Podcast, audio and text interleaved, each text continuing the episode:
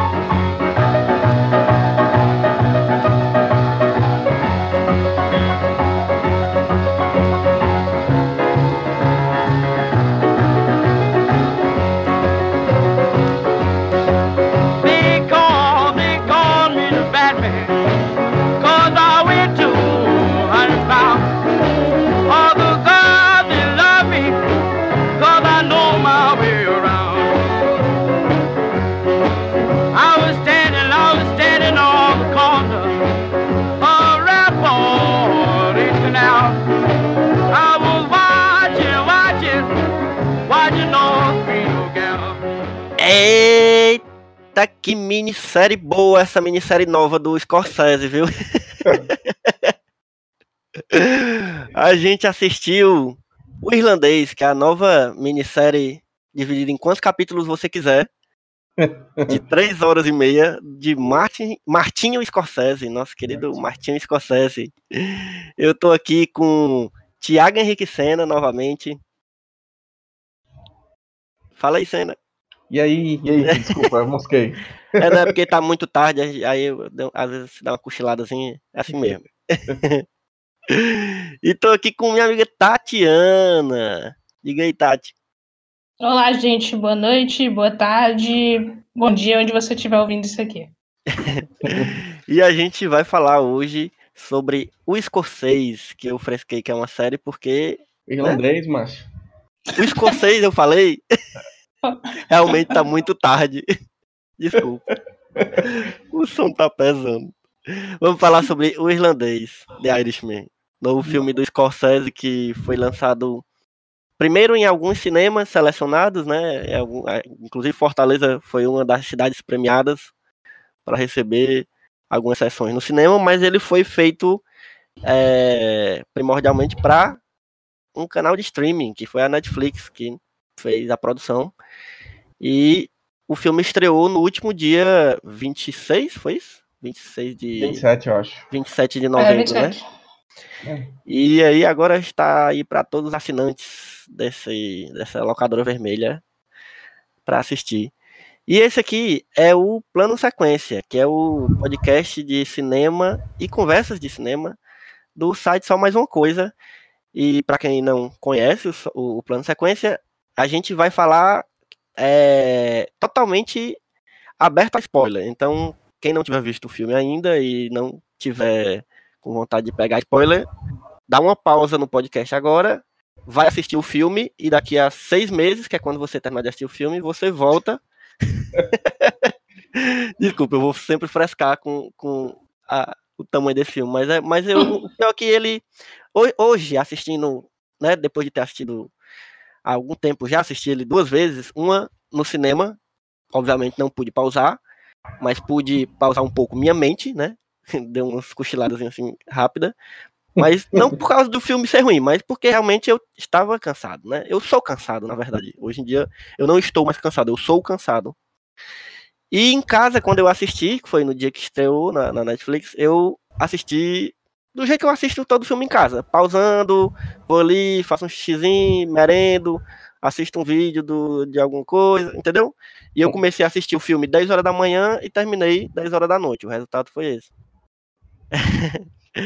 Mas é isso, temos spoilers e dessa vez não gravamos assim que terminamos de ver o filme, porque não tivemos condições adequadas, mas estamos aqui reunidos agora, depois de cada um de nós termos visto essas longas três horas e meia de filme, para conversar sobre ele.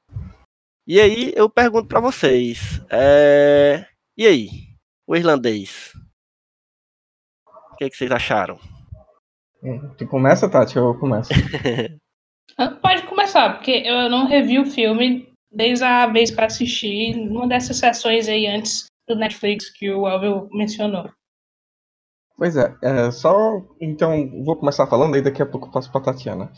É, só lembrando que esse convite da Netflix pro Scorsese é, um, é um, uma iniciativa que a Netflix está tendo de convidar vários diretores né, de cinema já com um certo renome, né? Porque até um tempo atrás teve também outra polêmica, né, não essa do Scorsese envolvendo ele, mas outra que era se o filme de streaming era ou não cinema, né? Tinha esse debate. Então a Netflix meio que para contrapor isso e provar que é, né, não só porque não passa na sala de cinema que não deixa de ser cinema, é, ela vem é, convidando vários diretores renomados e, e fazendo esses filmes né, originais dela, né, o Alfonso Cuarón foi um, o Scorsese agora, o Scorsese na verdade, para quem não sabe, ele já tem outros documentários feitos pela Netflix, né, produzidos pela Netflix, Sim, é tem um recente que saiu sobre o Bob Dylan, né? Isso, sobre o Bob Uhum. Dylan e tudo. E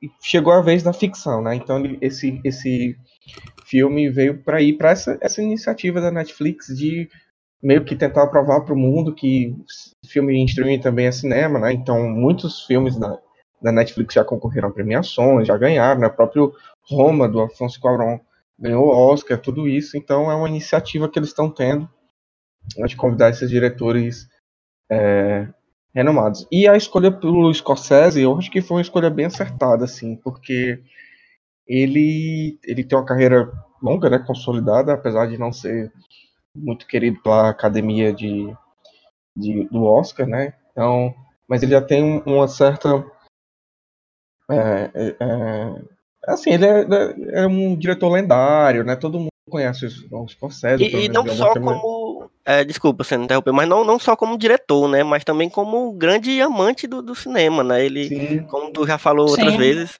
ele trabalha com, com, com recuperação de película, com né, É. Preservação. tem, ele tem uma, uma fundação que é The, The Film Fo- Foundation, que é Isso. uma fundação para preservar os filmes de película, os filmes mais antigos, que tem uma sensibilidade maior. Né? Não, a preservação não só do material original, mas como também uma forma de digitalizar, deixar tudo é, nas mídias mais atuais, tudo isso. Então tem, ele tem todo esse trabalho né, de amor ao cinema e preservação né, da memória, que é importante, né? É, apesar de hoje em dia nem todo mundo se importar com isso, mas é importante você saber a história das coisas e, e como a linguagem do cinema foi se modificando ao longo dos anos. né? Então acho Isso- que a escolha, a escolha dele para fazer esse filme foi bem acertada, porque se é um cara que ele é tão engajado nessa questão de, de preservação de filmes e de, de história do cinema, está fazendo um filme para a Netflix, então consolida ainda mais essa ideia dela de que o serviço de streaming é sim cinema, né? E, e só E- complementando, Senna, é, não sei se vocês viram que na Netflix, no mesmo dia que estreou o irlandês, é, eles lançaram também um pequeno um, um videozinho, né? Eles colocaram como documentário, mas é conversando sobre o irlandês. Não sei se vocês viram isso. Não, não vi. É um videozinho de, de 20 e poucos minutos que é o Scorsese conversando numa mesa com o Al Pacino, o De Niro e o Joey Pesci, né? Que são os três grandes nomes do, do, do irlandês, né? que é da- do elenco. E aí, no meio da conversa, uma das coisas que ele fala é isso, é que, é, na opinião dele, o cinema está vivendo a maior transformação desde que o som chegou ao cinema. O som, né? a- o som como a, como a gente conhece. Né? Uhum. Já existia som mas de outras formas, mas o som dentro do, do filme mesmo. Ele, ele considera a grande mudança. E, eu- e é engraçado porque a gente pode até um pouco conversar depois sobre isso, sobre aquela polêmica lá, né, dele falar dos filmes da Marvel e tal, que eu acho que tá meio cansada já, pelo menos pra mim. Eu me canso rápido dessas polêmicas porque eu acho, Sim. né, as pessoas levam muito pra um lado, sei lá, espalhafatoso, Pessoal, é pessoal sensacionalista. É, É pessoal, né? Pessoal, a, a pessoa se ofende como se aquilo fosse diretamente pra ela. mas Pois é, eu acho que a- a- Pode dizer, pode Ele, dizer. ele, não, porque também ele meio que atinge, né, uma parcela da população hoje em dia que adora esses filmes da Marvel de uma maneira, assim, Sim. quase que são Deus. Sim, verdade. Sim. Verdade. Mas assim, só, só completa- com- é, completando, o, é importante é, essa discussão de que é, é fato, assim, é, é inegável que estamos vivendo uma transformação é, na forma como se vê cinema. Isso não quer dizer que o cinema vai morrer da forma como, como, como era. É, São transformações naturais, eu acho, assim, da arte. Acho que toda arte passa por transformações é, de um tipo ou de outro, seja relacionada a novas tecnologias, seja relacionada ao, ao- à forma como a sociedade está se comportando, né, que é diferente de 100 anos atrás. Enfim, eu acho que o Scorsese, ele, ele tanto o Scorsese como os outros diretores que o Senna falou que tá, estão lançando filmes né, a convite da Netflix e fazendo parcerias com a Netflix e com outros com outros streamings também. Tem o caso, por exemplo, de, de outro cara polêmico, que é o Woody Allen, que nunca tinha feito seriado na vida, né? E fez uma série Uhum. recentemente para para para Amazon Prime, que eu não vi ainda, mas minha namorada tá assistindo e já me recomendou para assistir várias vezes, e eu vou assistir porque ela gosta de coisas boas. Tô falando isso não é nem porque ela tá aqui do meu lado não, é porque a bichinha gosta das coisas massas mesmo. Brincadeira. É, enfim, mas eu acho que essa discussão é bem pertinente mesmo, essa de, de como os diretores das antigas, né, estão se rendendo a alguns, né, nem, nem todos, né, digo. Alguns, é, o Spielberg Tem já alguns que disse ainda são meio O É. Spielberg já disse que isso não é cinema, mas tudo bem. É, só para só pra responder tua pergunta inicial, e, e eu passo a vez para Tatiana, é, eu- tu perguntou o que, é que eu achei do o irlandês, agora só quero dizer o escocês. Tudo bem. É, eu gostei do filme. Gostei do filme, e à medida que a gente for avançando no cast, eu vou explicar por quê. Mas Sim, sim. agora pode, pode passar a vez para Tatiana. Ah, então, sobre o, es- o escocês, né? Quer dizer, irlandês. A gente vai acabar fazendo um post desse filme daqui. vai sair. Ah, eu, eu gostei bastante do filme. Eu acho que eu tive a experiência de assistir lá no São Luís, né? Eu acho que meio que contou com isso. Por Uhum. causa que é todo, é todo um diferente aparato, né? Não é como uma sala de cinema convencional de shopping, né? Que você tem tipo Adobe Atmos, te, Uhum. é, te, te rodeando o som todo canto, e lá no São Luís você tem caixinhas posicionadas em lugares específicos assim nas laterais. Então mudou assim até a, percepção que teve de algumas cenas, a, a questão da trilha sonora mudou um pouquinho. Mas eu gostei do filme, mas eu tenho só tive um problemazinho com CGI, que eu acho que pra mim foi o que pesou assim. Então, Putz, eu tive esse problema também. Eu tive esse problema também. Verdade. Ma- Mas eu acho que foi a única coisa que me tirou do sentido do filme, assim, foi, foi o CGI mesmo. Mas o Uhum. filme é massa. Pois é, o- é- é, eu também curti demais o filme, sabe? Eu tenho pouquíssimas ressalvas, é, mas, assim, eu não sei vocês, mas pra quem, os ouvintes, né, também, pra quem conhece o cinema do Scorsese, especialmente o cinema voltado para esse gênero, né, que é filme de gangster, ele tem muito da, da pegada que o Scorsese já vinha fazendo, né? Você vê muito do, do- dos bons companheiros nesse filme, você vê muito do Cassino nesse filme. É, e até um pouco do que acho que sai mais da curva de- dessa, dessa, do estilo do Scorsese, que é o, os infiltrados, mas eu acho que ele segue muito um padrão Scorsese, mas é possível você ver uma evolução é, no sentido da, da carga de experiência que o Scorsese é, foi ganhando, né, conforme o, o tempo de trabalho dele, eu acho que ele usa tudo que ele tem, assim, para mim, né? Ele usa tudo que ele que ele tem de experiência nesse filme dele. E não é à toa que ele chama pra, pra protagonizar o filme é, dois dos caras, né? Porque o Alpatino é a primeira vez que tá, tra- tá trabalhando com o Scorsese, mas o, o De Niro e o, e o Joey Pesci são, são parceiros do Scorsese de muito tempo, principalmente nos filmes de gangsta, né? E aí ele, eu acho que esse filme ele, ele representa muito bem essa, essa, essa carreira gigantesca do Scorsese no cinema, porque ele, ele é, eu acho um filme impecável assim no sentido técnico e no sentido de uma direção primorosa. Eu, posso até estar exagerando, porque eu, eu, eu- a- aliás, nós três, eu acho que nós somos bem fãs do Scorsese, nós gostamos muito do trabalho dele. Sim. Então vai acabar sendo um.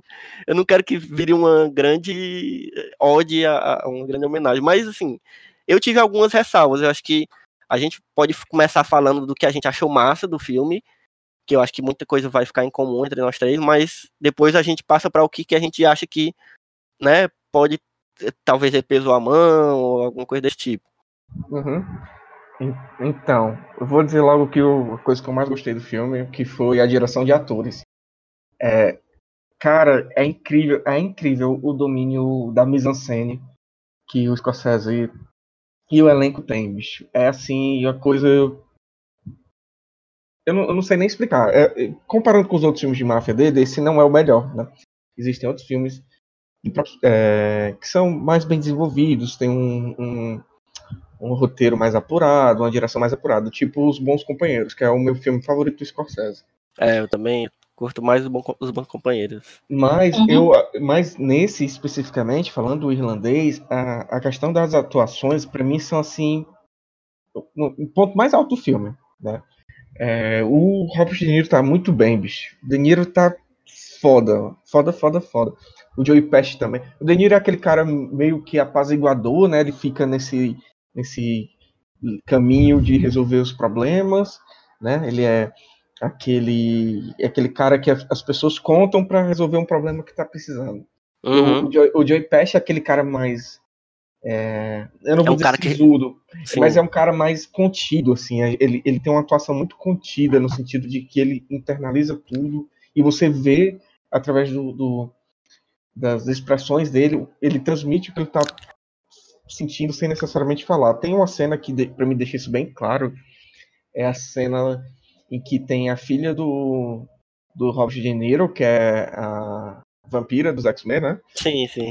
Sim. Ela, tá- ela tá dançando com o Al Paci- o Al Pacino e o, e o Joey Pesci tá ali, né? E ele fica meio que com inveja porque ele sempre quis ser uma, uma figura meio que paternal também para essa criança e, ele- e ela nunca foi simpática a ele, né? E- Uhum. E, e isso, essa cena toda é sem nenhuma, não, tem nenhuma linha de diálogo, é só mesmo atuação pura.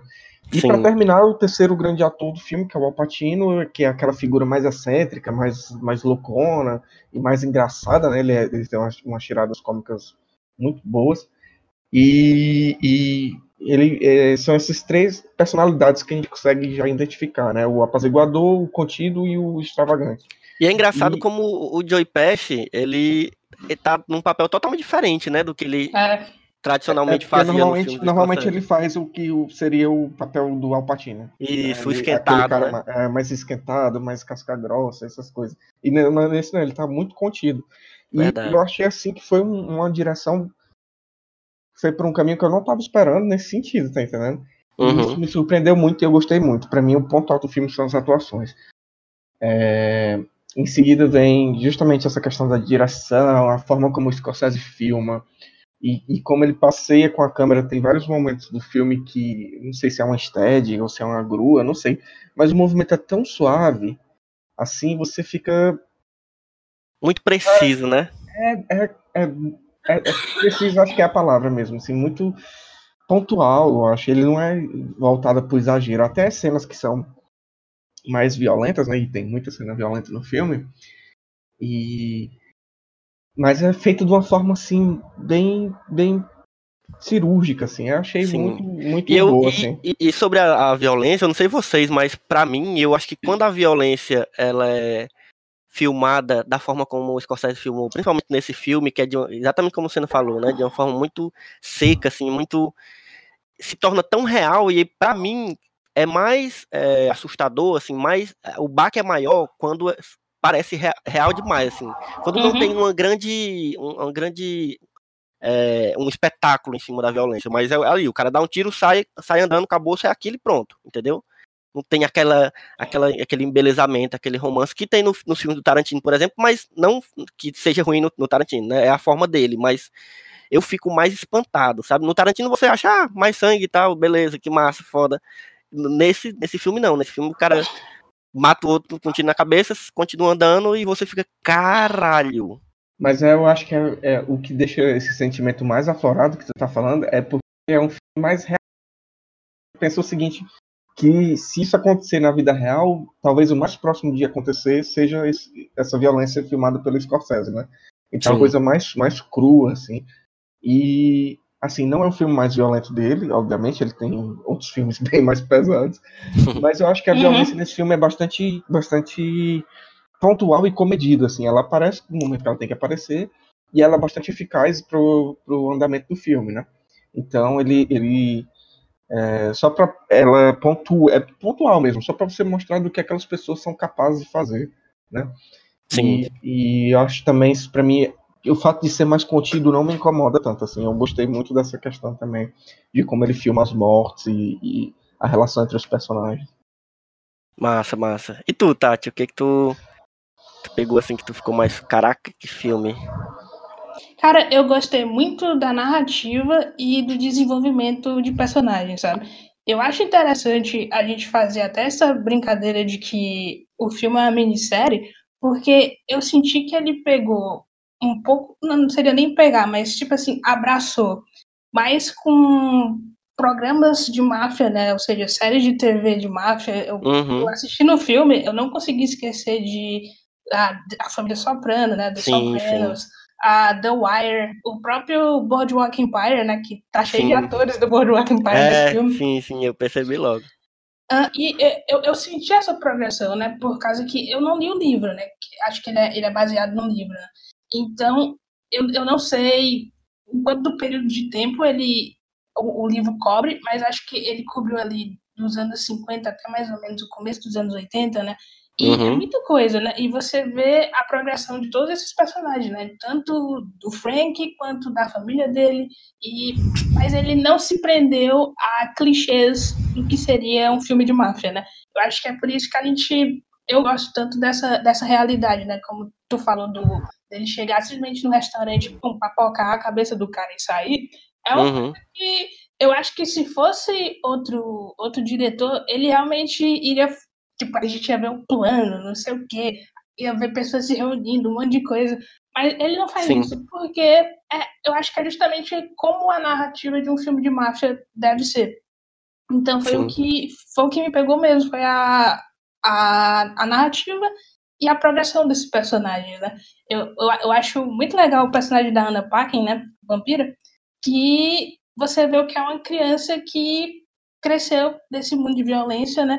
ela Sim, simplesmente não conseguiu se sair daquilo, né? Ela, ela cresceu vivendo aquilo. Você vê que as irmãs dela, e eu faço aqui até um paralelo com a Carmela Soprano, que ela tá nem aí, tipo assim, ok, o meu marido faz essas coisas, naturaliza, né? vida. É, elas elas estão acostumadas com aquilo, elas sabem o que o pai dela fazia, mas o personagem dela, talvez por ser, acho que ela era a primogênita, né? Então ela viu ali o começo do que era o pai dela, até ele começar a trabalhar para a máfia, ela vê a mudança do, do que era ser aquele cara para ele se tornar aquele cara no final. E eu, eu acho que é fantástico isso. Sim. De fato, de fato. é, a, gente, a gente vê. Inclusive, uma das coisas interessantes desse filme é a forma como ele escolhe montar os tempos, né? Porque esse filme ele se passa em várias, várias épocas. Uhum. né? Ele começa com a primeira, né, a primeira, primeiro plano já é com o De Niro velho, né? Que aí já é num tempo onde ele já passou por tudo aquilo e aí ele que começa nos contar aquela história, né? A narrar aquela história. Como também já é Uhum. uma coisa que o, o Scorsese faz muito, né? Essa coisa da narração e de alguém contando a história que ele que ele tá querendo mostrar. E aí a gente vê essa, essa montagem que, pra mim, no- quando eu vi no cinema, como eu tava mais disperso, mais sonolento e não podia pausar, eu acabei achando um pouco confuso essa, essa coisa da mudança de tempo. Tinha uma hora que eu não, sabe? Eu não sabia muito bem Sim. que hora tava acontecendo o quê.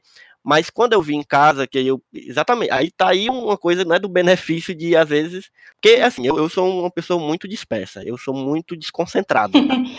É, e às vezes é, parece que não, né? Mas quando você tá vendo em casa, por mais que você, ah, posso me desconcentrar e ver outras coisas, mas às vezes é bom porque você dá uma paradazinha e dá uma respirada e dá pra, né, raciocinar melhor com aquela pausa que você deu.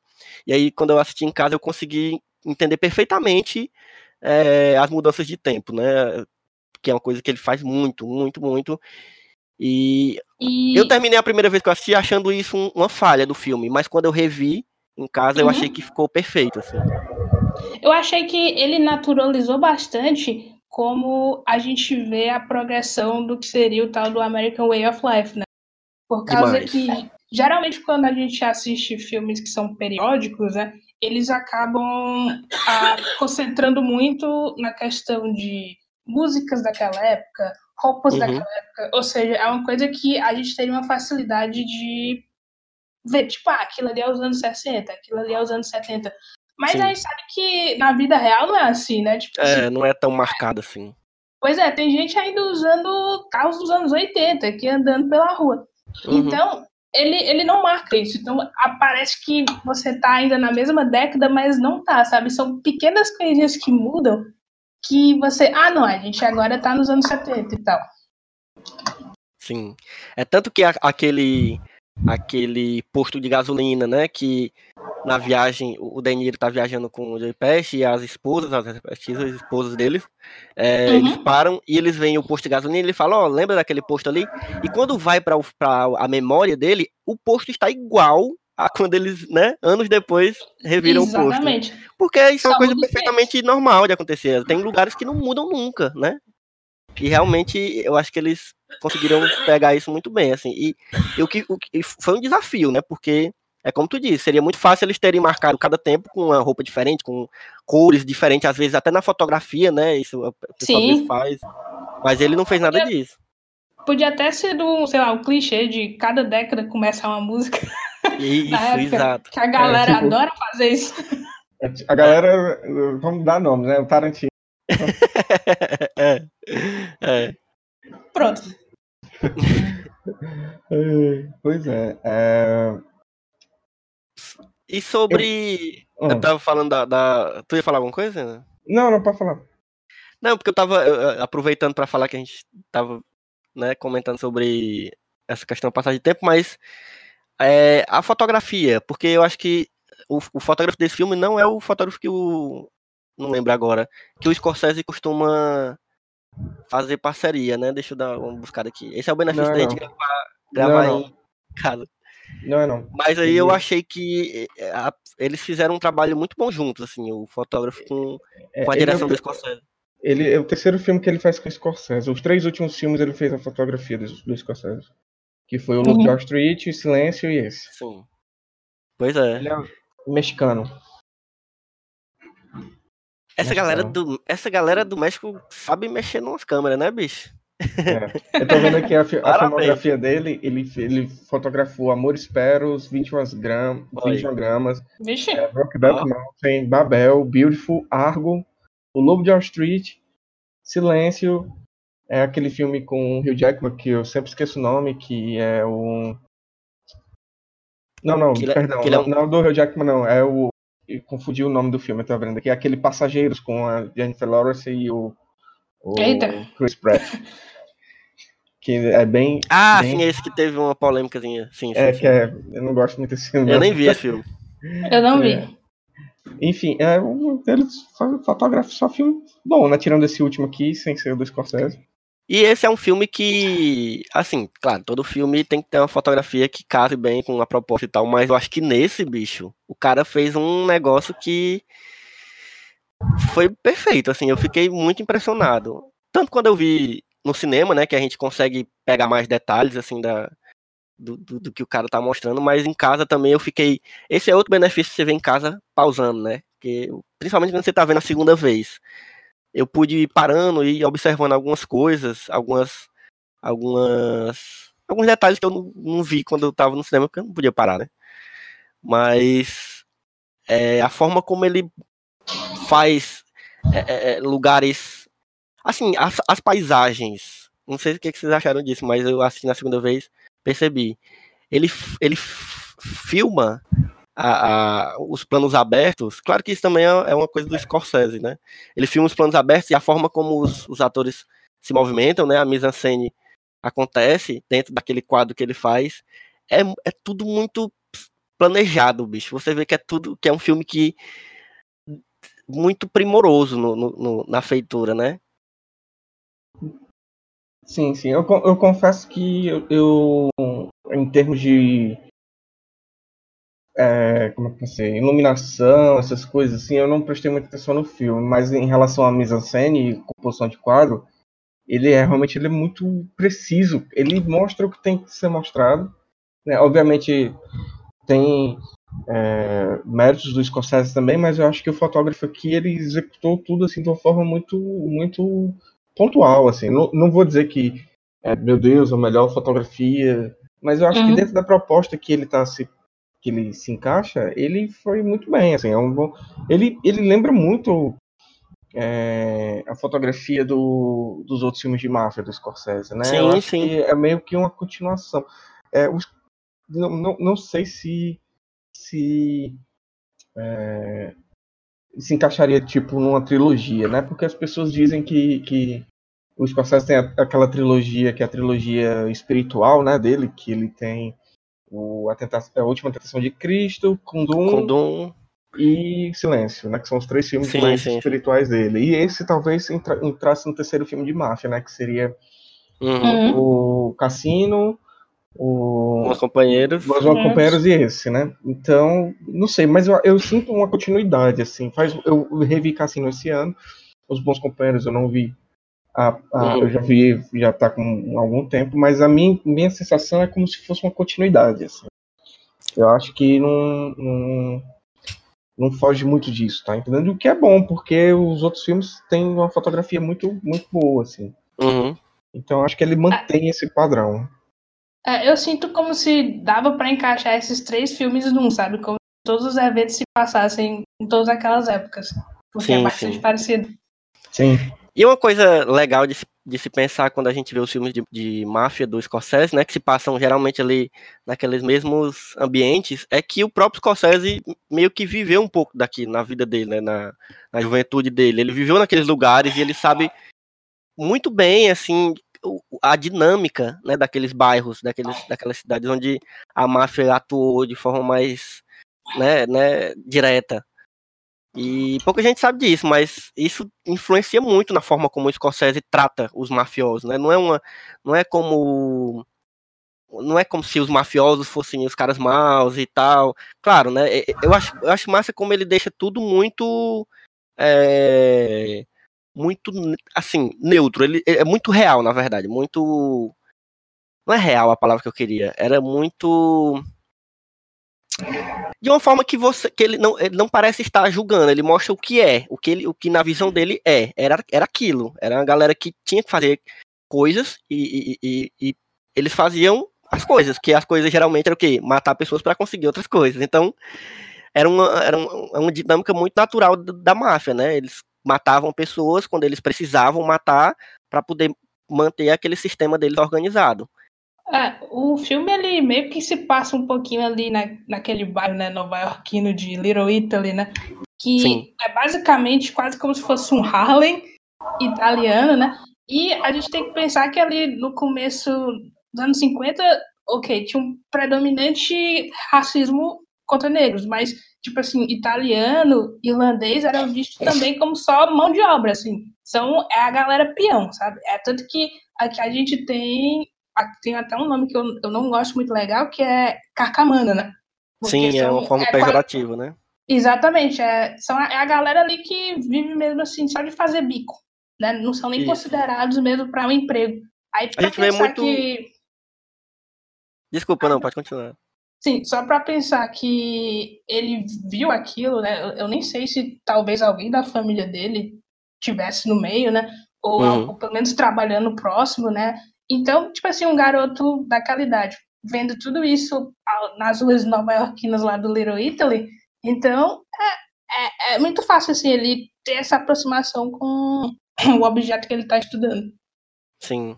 Eu ia dizer que a gente vê muito isso da- do, que tu falou da, desses bairros, né, que, de- que foram ocupados pelos migrantes e filhos de imigrantes italianos, irlandeses e tal, no segundo Poderoso Chefão, né, quando passa ah, os primeiros os primeiros anos do, do, do, do Corleone, né, Uhum. ah, ali na, em Nova York e tal, e como ele realmente era isso, ele fazia bicos e trabalhava aqui e acolá fazendo alguma coisa e depois passou a trabalhar fazendo serviços mais violentos e aos poucos foi se criando essa, essa cultura né, da máfia que já vinha, que não é nova. É. Era nova nos Estados Unidos, mas na Itália já era bem antiga, né? Bem legal, É, assim, tipo perceber assim, como o é Scorsese tipo- viveu isso. É, é tipo um novo continente, né? Vamos, a gente, a gente tá fazendo as nossas coisas aqui na Sicília, mas tem uma galerinha lá em Nova York. Sim, sim. Massa. É, Outra coisa que eu ia perguntar era sobre o que, que vocês acharam do, do- da questão histórica, né? Porque a gente tá falando de um filme que é baseado em um livro, né? Que eu até tava vendo o, o nome do autor do livro, que é o, o meu Deus, Charles Brandt. E o livro se chama é, I Heard Your Paint House, né? Que é o, exatamente aquelas, aquele letreiro que aparece no começo do, do filme, né? Eu, vi- eu, eu, eu soube que você pinta casas. Ele começa Uhum. o filme exatamente com esse diálogo. Ah, eu achava que quem pintava casas e- pintava realmente casas, mas é só uma forma de falar outra coisa, né? Uhum. E aí, e aí, é,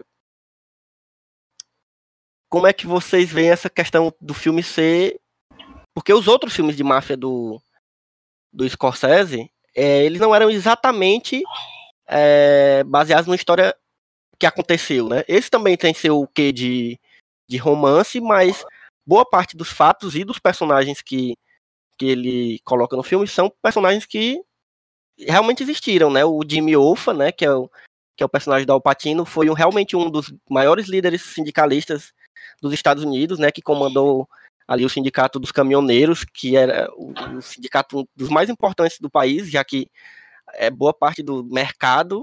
A gente aqui no Brasil a gente viu recentemente o que acontece quando rola uma greve de caminhoneiros, né? E não é um negócio muito tranquilo não.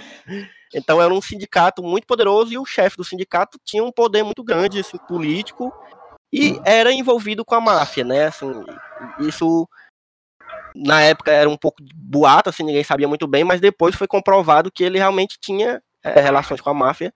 E aí outros personagens também, como o, o- o Tony Pro, né, que é um, um personagem que tá sempre em conflito com, com o Jimmy Hoffa, né, que é aquele baixinho lá, Uhum. que inclusive é o cara que faz o, o, o, Al Capone. o Al Capone, né, em Boardwalk Empire, o ator. Isso. É, mas assim, são personagens que existiram. Inclusive o próprio Frank Sheeran, né, é, existiu de fato. Né? E ele que, que conta a história pro, pro, pro cara que escreveu o livro, né, de certa forma, e o cara conta a história no livro a partir do que ele escutou do, do Frank Sheeran. É, mas assim, o que, que vocês acham disso, assim, do- dessa, dessa pegada de, de, de realidade tão forte que, que, que realmente é baseada em fatos reais, né? Então, é, o que, que vocês acham? O que, que vocês têm a falar sobre isso? Cara, ah, assim, eu antes do, do filme ser lançado, né, eu tinha que um, saiu em algum jornal lá de fora, alguma coisa assim, que as pessoas estavam reclamando da falta de fidelidade histórica do filme, né, assim, em relação a alguns aspectos e acontecimentos que, que tem no filme não batem cronologicamente com o que aconteceu na história real. Eu acho que é o seguinte, o cinema, ele, ele se apropria da história, mas ele não tem obrigação nenhuma de contar Sim. de fato como aconteceu, né? Então é, é- a questão da ficção.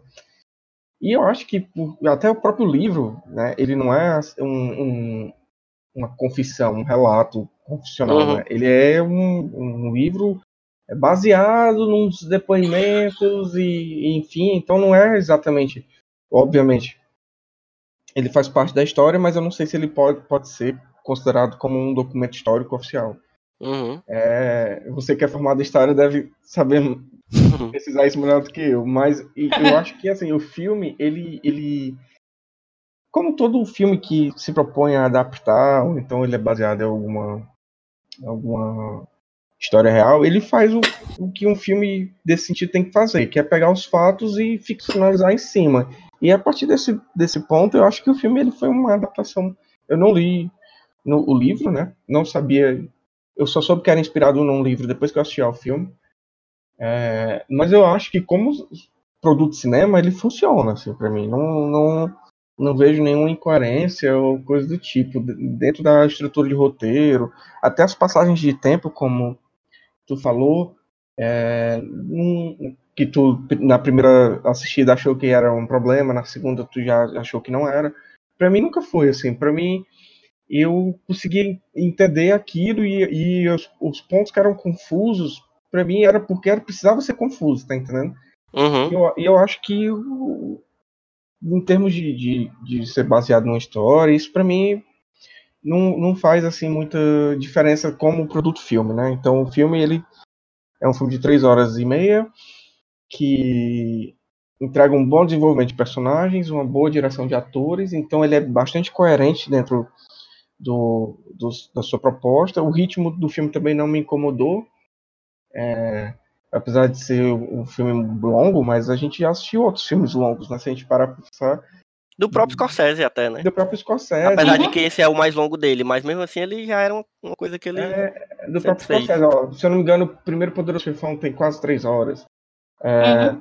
O segundo também é bastante longuinho, né? Então tem filme do Kubrick que tem três horas. Então, assim, o, essa questão da, da, duração do filme, ele não é propriamente um, um, problema, né? E eu acho que ele, ele cumpriu aquilo que ele prometeu, né? nesse sentido de é, entregar uma história. Se está condizente ou não com a realidade, eu já não posso afirmar, porque não é a minha, minha área. Mas enfim, é isso. Eu, eu, eu, ia falar, eu, eu concordo totalmente, assim, com essa tua colocação sobre o filme. Porque eu, eu, concordo muito com isso, eu sempre pensei muito isso, assim. Nenhum filme que é baseado em fatos reais, ele precisa ser tal e qual os fatos, porque os fatos, geralmente, no real, são chatos, assim, são, não são de uma, né, não são tão interessantes, assim, podem ser curiosos, assim, mas interessantes de fato, assim, para lhe prender em uma história de hum. três horas e meia, eles não são, né, você, e aí a, a missão, assim, entre aspas, do, do, do, roteirista, do diretor e do filme em si, é exatamente deixar aqueles fatos de uma forma interessante para o espectador, e, isso, e ele não precisa, para isso, seguir totalmente a realidade, eu acho que ele tem toda a liberdade, e eu acho até positivo isso, de ele criar em cima daqueles fatos, né? É, é isso, eu acho, eu acho que é exatamente o que tu disse. Eu, eu curto muito como ele pega uma história que. É, é, engraçado, tu falou, eu sou historiador, mas eu não conhecia praticamente nada dessa história. Eu não, eu, eu não sabia nem sequer da existência do Jimmy Olfa. É, eu sabia, sei lá, poucas coisas que acontecem no filme que são de conhecimento geral, tipo a morte do Kennedy, né? Mas, por exemplo, é. uma coisa que ele, que ele que ele coloca no filme, mas que não é uma coisa que é um fato histórico em si, mas é mais teoria, né? Às vezes até teoria da conspiração, que é a história do, de como a máfia é, influenciou e praticamente tornou possível a, candidata, a, a, né, a, a eleição do Kennedy por conta do, do, que eles queriam que o Kennedy ajudasse eles a tirar o, o, o Fidel Castro de Cuba para eles voltarem a ter controle sobre Cuba, né? Isso é uma Isso. coisa que, assim, não é um, nunca, nunca foi um fato histórico comprovado, mas é uma coisa que todo mundo sabe que é possível que tenha acontecido, porque os Kennedy tinham realmente relação com a máfia e existem, existem muitos indícios disso e tal. Mas aí aquela coisa do, do o irmão do Kennedy, né, o Bob Kennedy, acabar o tiro sair pela culatra e o Bob Kennedy perseguir os mafiosos e tal é muito massa porque o filme, além de ter uma boa história, ele, ele conta sobre fatos históricos, por mais que um pouco viajosos e tal, mas ele, ele conta sobre fatos históricos que, principalmente quem não é americano, talvez aquilo seja de, de conhecimento geral de, uma parte dos americanos, mas pra gente, pra mim pelo menos, eu não conhecia quase nada daquela história, sabe? E eu achei massa ser informado sobre aquelas coisas através de uma boa história, através de uma história com personagens tão interessantes, né? Uhum.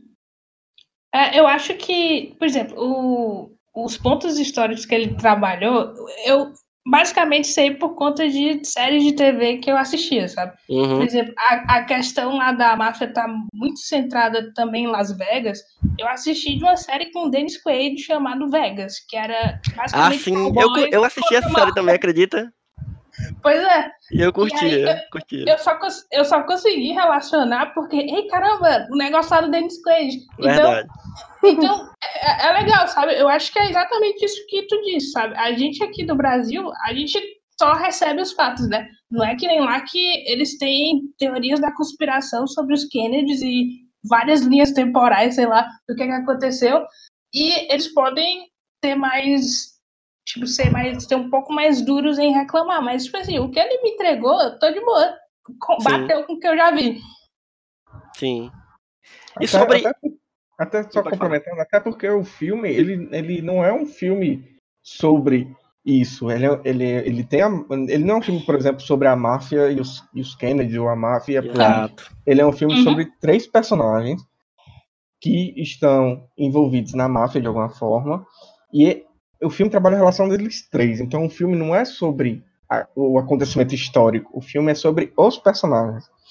Por isso que o, o fator histórico não tem tanta importância assim, se está preciso ou se não está preciso, se as datas batem ou se as datas não batem, se aconteceu ou se não aconteceu. Isso, é- isso na verdade, pouco importa, porque o, o- importante para o filme é a relação desses três personagens e como eles se, se desenvolvem, né? Vão, vão endurecendo e vão mudando é, a forma como eles veem o mundo, ou então até como as pessoas veem eles.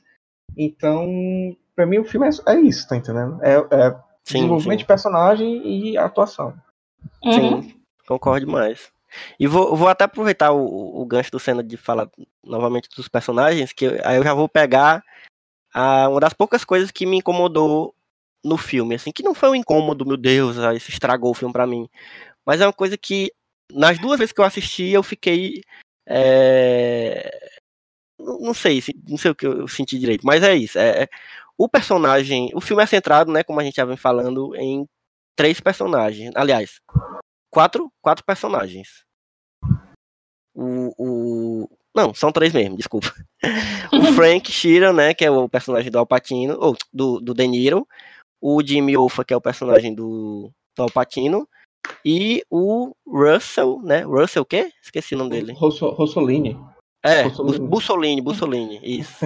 Que é o personagem do, do Joey Pesci, né? É, E aí, assim, em certos momentos, um tá mais apagado do que o outro, mas o, o, o protagonista, de fato, é o Frank, né? Até porque é ele que conta a história e tal.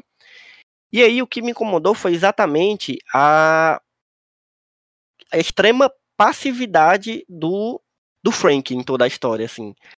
Assim, não que, não que isso for. Não tô dizendo que isso é um erro, mas é uma coisa que pessoalmente me, me deixou meio frustrado, que é ele é um protagonista muito passivo, assim, ele só faz as- aquilo que ele precisa fazer, né, que é aquilo que ele, as ordens que ele recebe, ele passa o filme inteiro fazendo o que ele tem que fazer, assim, e, e isso não tá errado, assim, ele é um, ele tava vivendo, a vida dele dependia daquilo, né, É, e aí ele, a única parte em que ele sai, um, que o personagem dele sai um pouco dessa, dessa passividade toda, o que eu achei que ele ia sair é com, é com a relação a, com a dele com a filha dele, e que eu acho que foi uma coisa interessante do filme, até porque as coisas que eu gosto mais dos filmes de máfia são as relações familiares, que é uma coisa que o Scorsese não costuma muito abordar, né? Você vê muito isso Uhum. no, no, no Poderoso Chefão, você vê muito em outros filmes de máfia, mas aqui no, no- no- no- na, na, na filmografia do Scorsese ele não costuma muito dar essa importância muito grande à família, né? E aí ele deu um- uma tocadinha nessa questão quando ele coloca a filha do, do, do Frank Sheeran como uma, uma personagem que foi fundamental assim para criar esse essa essa esse desgosto, né, com o tempo que o Frank Sheeran foi tomando quando ele passou a perceber que o que ele fazia, né, o que ele passou a vida fazendo e aí o que as consequências que isso causou na vida dele, na vida da, da família dele e tudo, né? Mas é isso, o que, o que me incomodou um pouco foi isso. Eu achei ele um personagem passivo demais. E aí eu acabei não me importando muito com ele, sabe? Eu me importava muito com o Jimmy Hoffa, assim, Uhum. e, e me preocupava com ele, assim, com a teimosia dele e tal.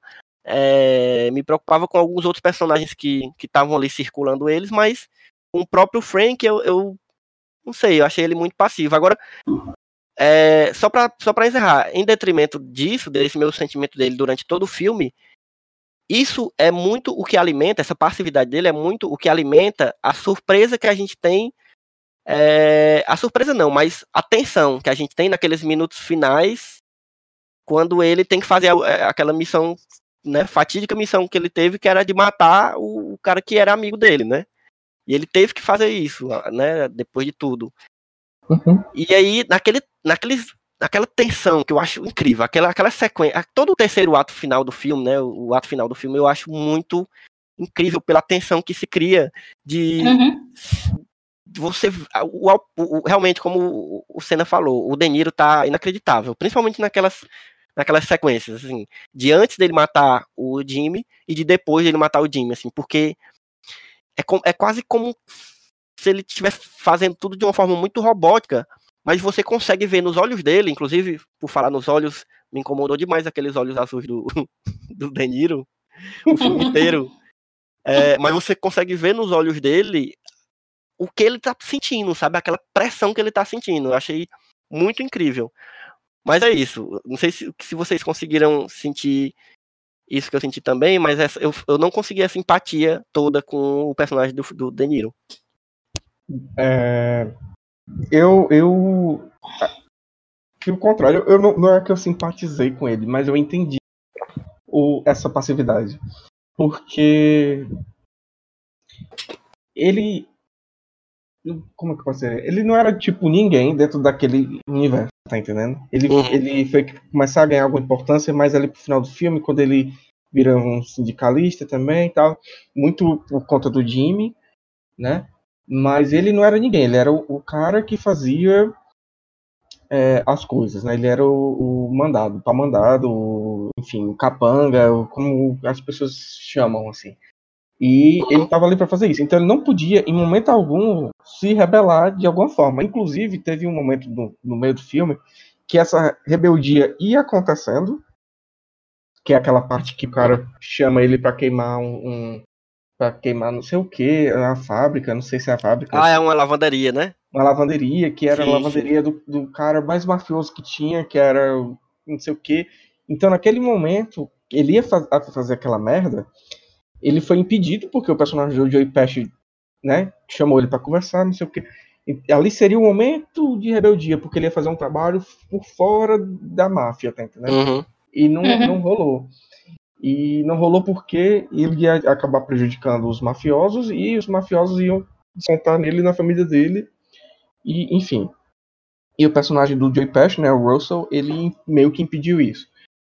É, em relação à filha dele, eu concordo contigo, mas a- pra mim o ponto maior da rebeldia dele, que eu acho que ia acontecer, era justamente nesse final que tu falou, Uhum. do, do assassinato de Jimmy Hoffa. Eu, eu sei que ele ia fazer aquilo porque, enfim, ele tinha que fazer.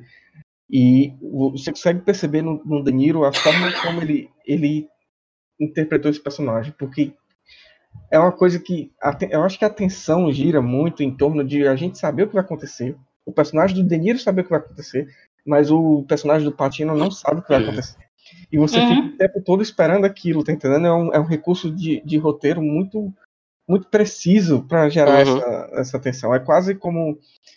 É, eu posso estar um pouco esticando a baladeira, mas enfim, é quase como um, um festim diabólico assim, do Hitchcock. Que você sabe que tem uma pessoa morta ali. Tem dois personagens que sabem que tem ali, mas o resto da galera não sabe, tá entendendo? Então É Uhum. mais ou menos isso. Uhum. E eu acho que a, a- a atuação do, do De Niro foi muito forte o filme inteiro, né? Nesse sentido dele ser a pessoa apaziguadora, ser a pessoa mais quieta, a pessoa mais passiva, porque ele não podia se rebelar.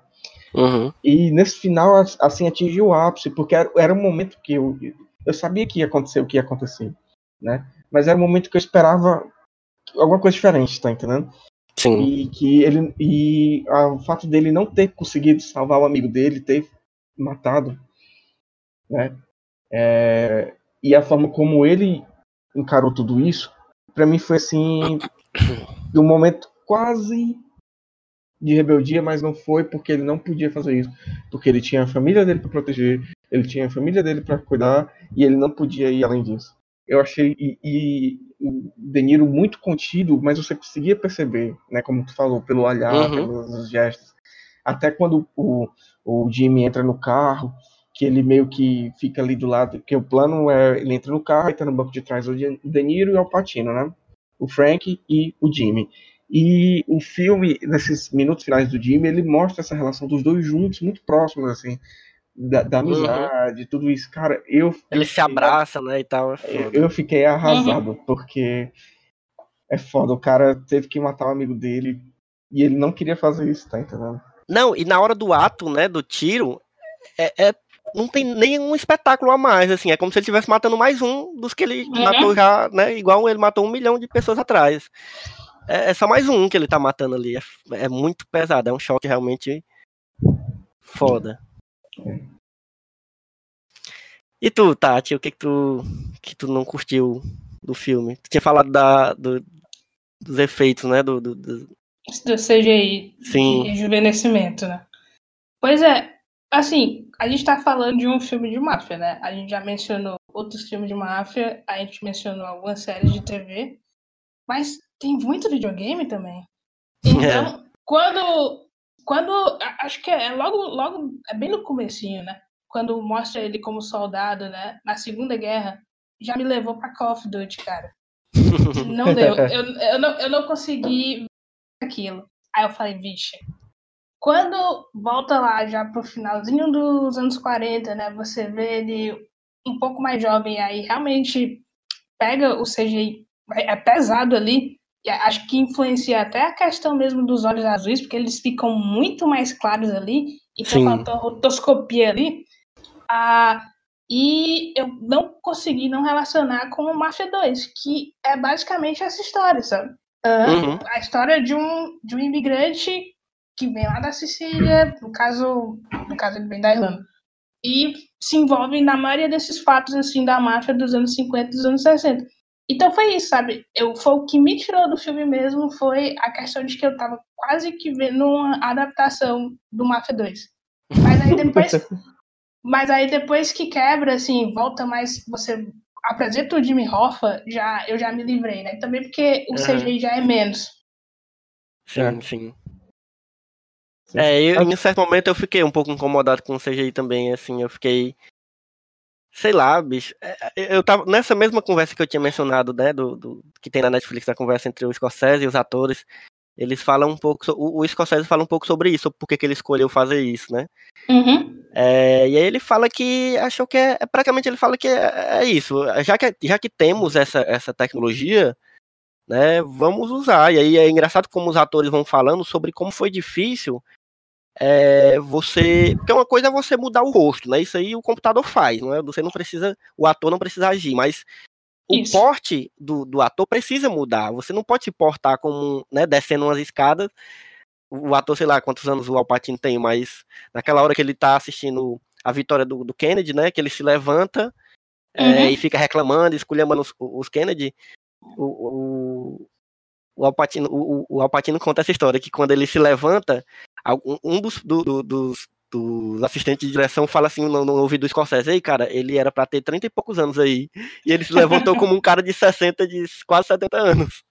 Aí lá vai ele, ele, ele com medo de falar com o Alpatino, né, porque estavam trabalhando na primeira vez juntos, aí ele manda o, o- o assistente de direção, vai lá falar com ele lá, Ô, E aí? pobre. o Bob Reina.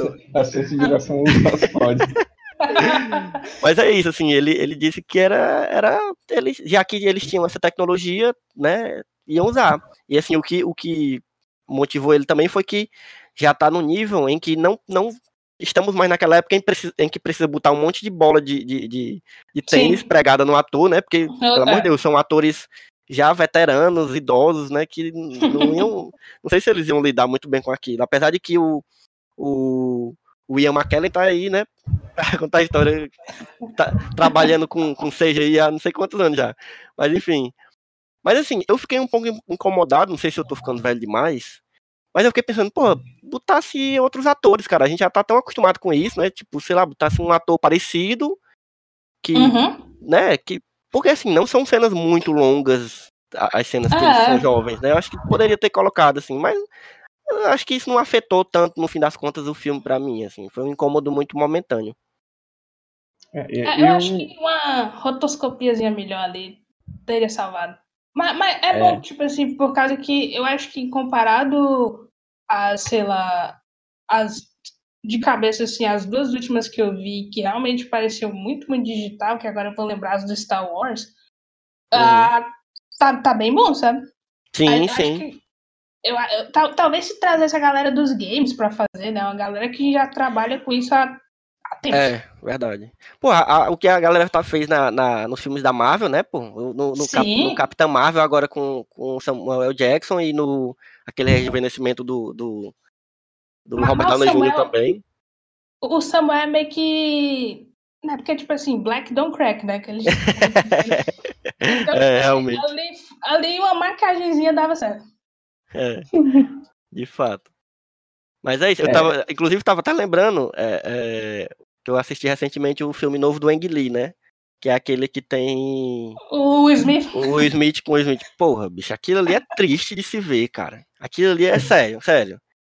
Eu queria desver aquilo, bicho, porque é dá pena, pô, porque o Ang Lee é um cara que assim, uma coisa é um cara é um, é um cara veterano, um diretor veterano, arriscar em tecnologias novas. O próprio Scorsese fez isso desde o do Cabré, né, que ele usou 3D e, e Uhum. deu muito certo, porque ele entendeu o que era o 3D, inclusive ele ele fez muito melhor do que muita gente que faz 3D hoje em dia, né?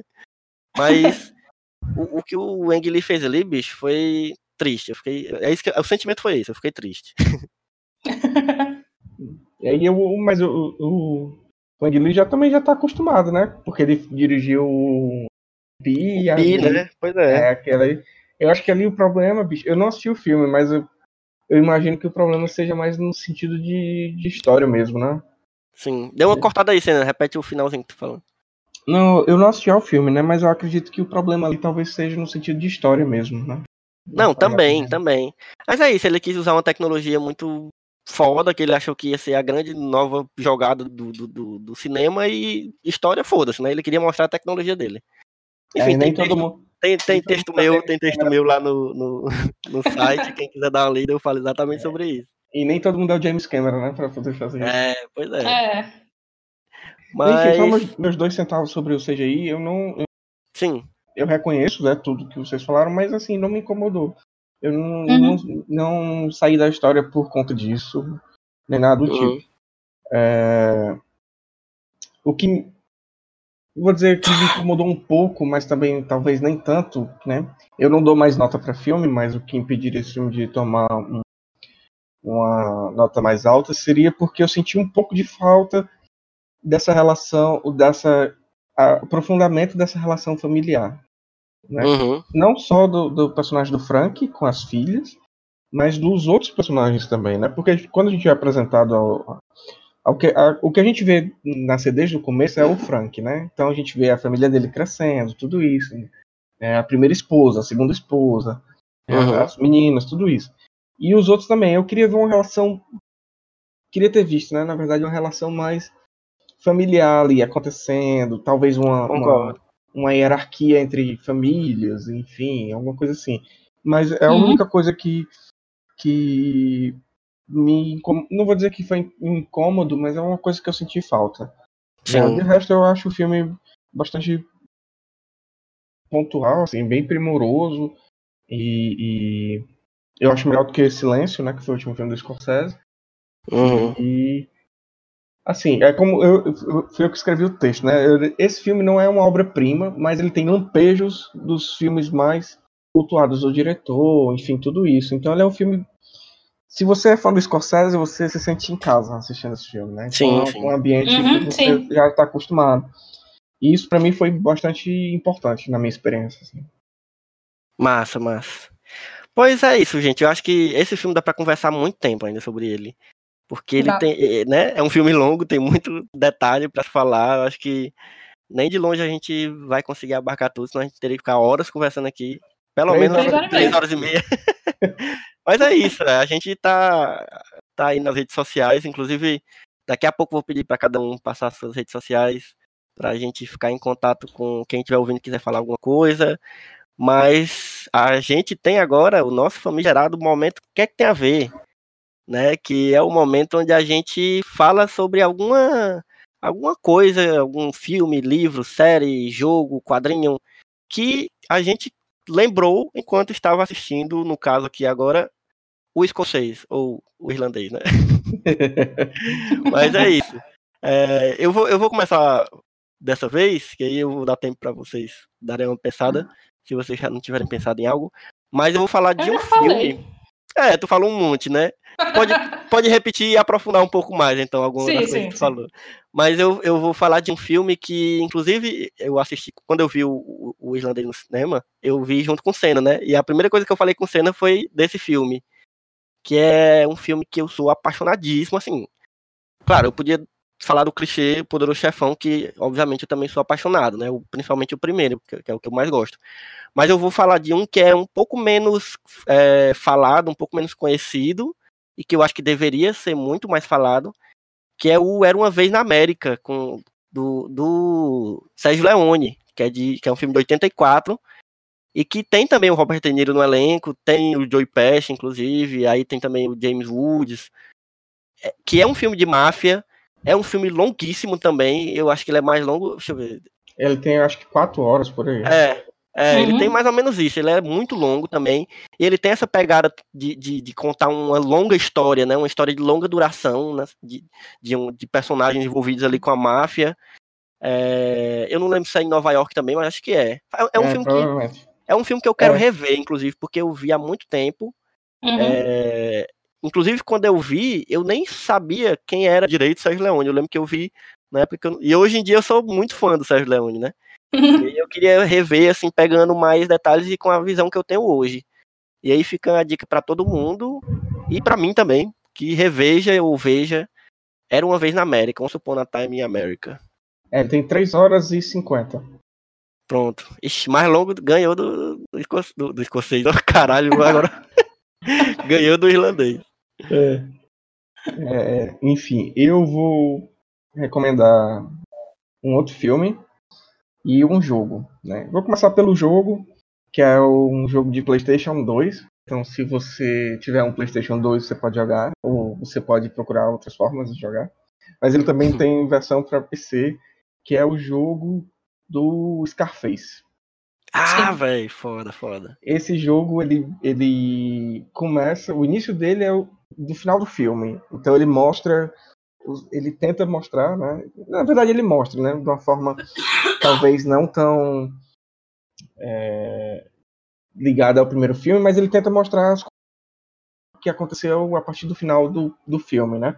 E ele tem toda uma questão de, de reconstrução, né? De, de personagem, tudo isso. Então é um jogo bem legal, apesar de ser um pouco antigo, né? Tô vendo aqui, ele é de 2006.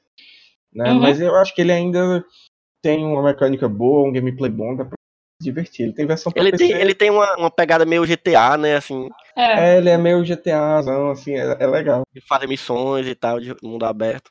É, eu gostei, eu joguei eu A gente, a, gente falou, pouco. a gente falou dele, não foi, Senna? No, no, no, no Memory One que a gente gravou de mundo aberto, de jogos Sim, de mundo aberto. sim, a gente inclusive, fica a ele. dica aí, fica a dica aí pra quem quiser ouvir mais sobre jogos de mundo aberto. E, inclusive, o, o, o Scarface, a gente fala lá. Então, a minha primeira dica de jogo é essa. E minha segunda dica é um filme. É um filme baseado no quadrinho que se chama Estrada para a Perdição. Que é um filme de Uhum. máfia também. Muito bom. que é inspirada num quadrinho publicado pela DC Comics. Né? O filme ele é- tem com a estrela principal do filme é o Tom Hanks, né? mas ele tem outros, outros personagens, outros personagens, outros atores famosos, tipo Paul Newman, Jude Law e o Daniel Craig, né? Então ele é um filme que mostra, eu acho que é justamente isso aí o que faltou no do Scorsese, que foi esse aprofundamento na relação familiar. Uhum. Esse filme ele trabalha muito bem essa questão familiar em relação ao pai e filho, né? É, só dando uma rápida, uma rápida sinopse, assim, bem, bem genérica mesmo. O Tom Hanks ele é, ele tem um papel que é parecido com o papel do Frank, do irlandês. Ele é o cara que resolve os problemas. E em um determinado momento, o filho de, um determinado problema desse, o filho dele vê o pai dele executando pessoas e tudo isso. E o filho é, eu vou falar muito filho essa palavra, né? Mas o filho do chefão da máfia, ele não. Ele teme que essa história vaze, ou então que o menino entregue alguém, e ele resolve matar a família do personagem do Tom Hanks. E é um filme meio que uma, uma vingança e um jogo de perseguição, gato-rato, porque ficam os mafiosos atrás do Tom Hanks e o Tom Hanks quer se. é, reerguer para poder se vingar dos mafiosos porque matou a esposa e o filho mais novo dele. Enfim, é um filmaço e ele ele estabelece bem essa relação familiar entre pai e filho. Assim, é um filme bem bem comovente, bem tocante, né? Ele é um filme de 2002 e ele é dirigido pelo Sam Mendes. Né? Mas- Então fica aí a minha recomendação, minhas duas recomendações. Filmão, é outro que eu quero rever também. Faz tempo que eu não que eu vi. Eu vi esse ano. Eu vi esse ano, tá? É foda. E aí, Tati, o que, que tem a ver? Você. Qual o que, que Pois é, você eu vou indicar um jogo e uma série de TV. Ah, Mas, o, jogo, o jogo eu já mencionei aqui, né? Seria o Mafia 2, que é de uma franquia que tem desde 1999, começou com o Mafia 1, aí em 2008 você tem o Mafia 2, e ultimamente em 2015 você teve o Mafia 3, né? Então, você pode jogar qualquer um dos, dos três jogos, embora o que mais lembra o irlandês é o 2, né? Porque se passa ali na década de 50 e 60. Ah, mas, a, mas a história dos jogos é sempre assim, né? Uma pessoa que começa de baixo e ela vai, digamos, crescendo nos degraus da máfia até chegar ao iminente em que ou ele quer sair ou ele aceita o seu destino de que ele trabalha para matando pessoas. né? Então, os três jogos geralmente trabalham com personagens que são, digamos, tipo assim, minorias em questão na sua época, né? Então você tem lá no primeiro jogo, você tem um cara que é, acho que ele é meio italiano, meio irlandês, que é um taxista. Ah, no segundo jogo você tem um imigrante italiano e no terceiro jogo, por- muito interessante, um personagem negro acabando de voltar da guerra do Vietnã. Então ele porra, foda. ele, ele brinca, assim, não brinca, né? Tipo assim, joga. Ah, joga com a questão de como a máfia também foi ali para aqueles lados de Nova Orleans e alguns cassinos e todas as. Sabe, né, No- Nova Orleans ela é como se fosse uma cidade meio circense, né? Então eles meio que se apropriaram de vários bares lá e esse personagem ele acaba se envolvendo com isso, né? Então tem vários personagens negros, tem uma questão com os Panteras Negros. Então cada um dos três jogos ele vai te dar um aspecto daquela época, né? Ele vai te dar um histórico daquela época. Então você pode escolher cada um, qualquer um dos três. Eu acho que eles estão para todas as plataformas. Eu pelo menos eu jogo muito no PC. Os três estão para PC. E a Massa. série que eu lembrei dela, a série com o Dennis Quaid, o Vegas, que também se passa na mesma época, também ali dos anos 50, comecinho dos 60, em que é a questão dos mafiosos se apropriando de Las Vegas, né? Então, é tipo cowboy contra mafioso. Literalmente Uhum. tem uma cena em que um cavalo e um Cadillac se perseguem. Assista essa, essa série. Ela teve duas temporadas, não foi só, eu acho, Tati. É, é muito Ela foi- pequenininha. Ela, É. Mas é bem Era boa mesmo, eu curti, eu curti é, demais. assim, é, é- é um pouquinho novelesca, assim, mas é muito boa. E, e- e eu, vou, eu vou ter que relembrar uma série que tu falou durante a nossa conversa, que foi Boardwalk Empire, que Uhum. é uma série de máfia também, e tem produção do, do Scorsese, se eu não me engano, ele até dirige o piloto, né? Isso, ele E- dirige. E, cara, ele é uma dirige série... piloto, é, Ele ele- dirige é mais porque algum episódio? Ele, ele dirige um dos meus episódios favoritos assim, de Máfia, que é o final da segunda temporada de Boardwalk Empire, que pra mim é espetacular. Cara, é, é, Boardwalk é uma, é é uma das minhas séries preferidas, assim, eu, eu, eu acho, assim, obra de arte mesmo. Eu, eu- toda vez que eu lembro dessa série, assim, de, e de como você vai vendo, porque ali realmente é uma série, né? Ali não, não é um filme de várias horas, mas ele teve tempo ali, é, é, se eu não me engano, o, o, o showrunner era o, era o Terence Winter, né? deixa eu ver. Isso.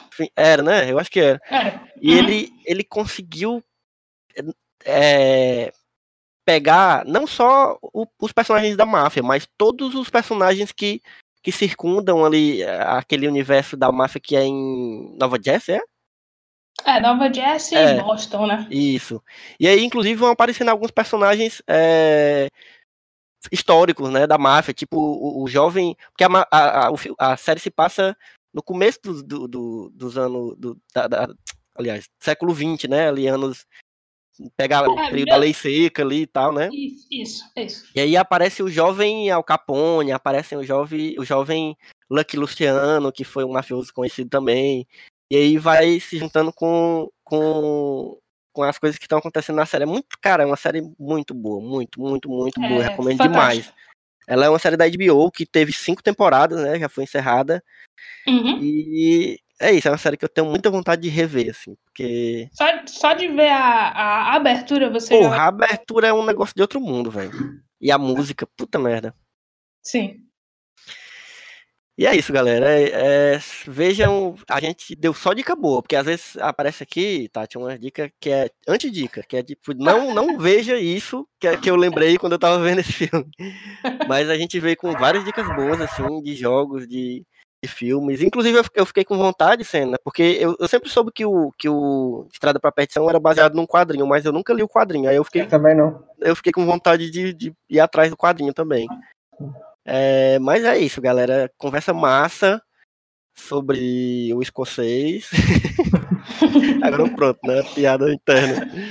É, e aí eu vou pedir agora para vocês para deixar as suas redes sociais, né? Pode começar pela Tati, que tá estreando aqui pela primeira vez, mas certamente não a última no, no plano Sim. sequência. Fala aí onde é que a gente te encontra, Tati. Bom, eu tô primeiramente no Twitter, é arroba Osby. É complicado, mas é basicamente o sobrenome do Norman Osborn, mas sem o Osborn, né? Só Osby. Uhum. Porque foi daí, porque Só foi daí letra que aí, ele se só- originou. Só letra aí, é O-Z. É O-S-B-B-I-E. Ah, pronto, massa. E, e, tipo assim, eu ainda, eu ainda utilizo aquela finada Facebook em que você pode me achar como Tatiana Ferreira lá. Pronto. E aí, É. nosso Senna, já conhecido da galera, mas passa aí suas, suas arrobas. É, eu sou o Cavaleiro Jedi do Hype, né? Bom, é, no Instagram minha arroba é cena em cena. né? E no Twitter é real THCena. Já pode me adicionar lá que eu. No Instagram que eu. Meu Instagram é fechado, mas se você botar aqui eu aceito. E o Twitter é aberto, você pode me seguir à vontade. A não ser que você seja um coach ou Não, é, alguma coisa desse tipo que sempre tá adicionando a gente no Instagram. é, exatamente.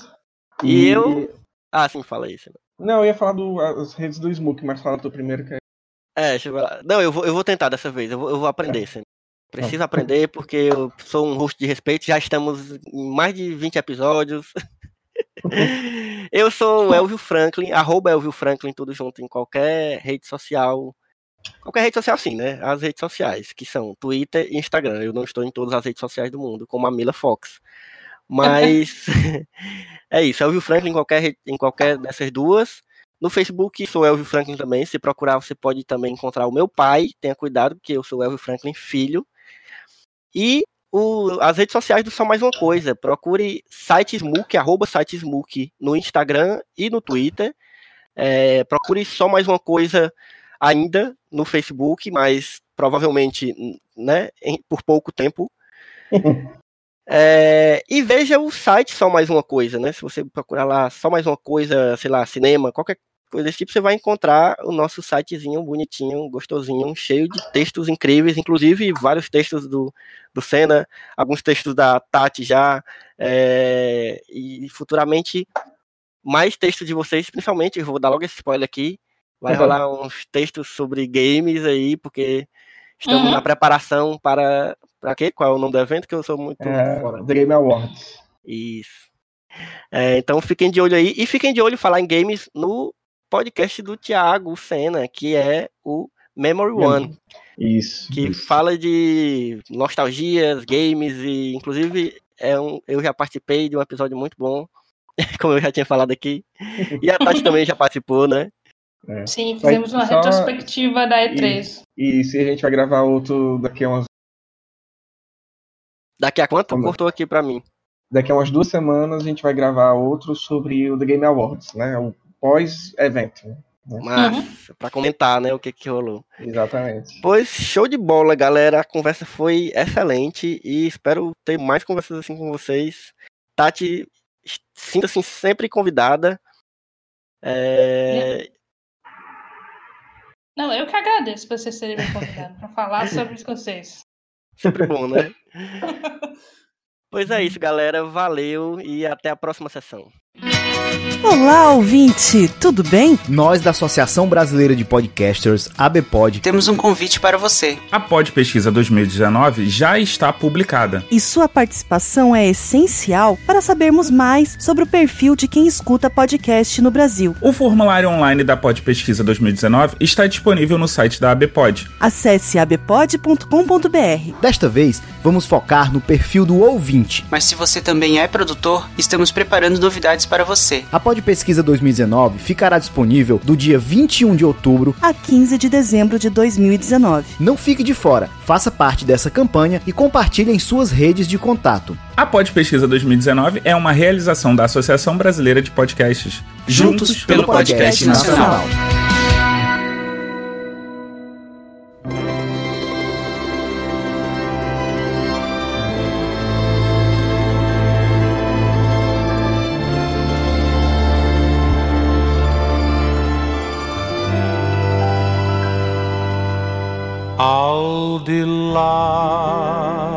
Bene più prezioso ci sei tu. Al di là del sogno più ambizioso ci sei tu. Where you walk, flowers bloom when you smile,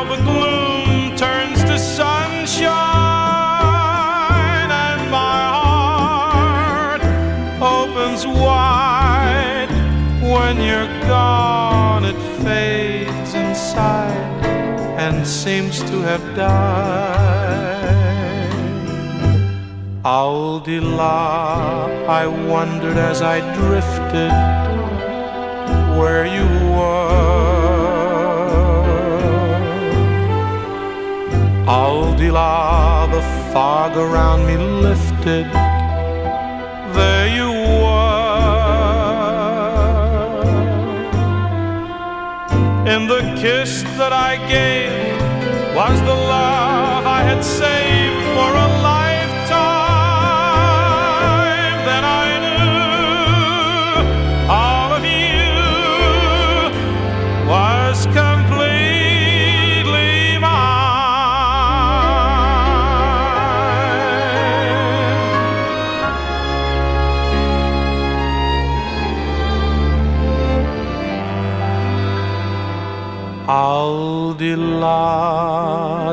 mare più profondo ci sei tu. Al di là dei limiti del mondo ci sei tu. Al di là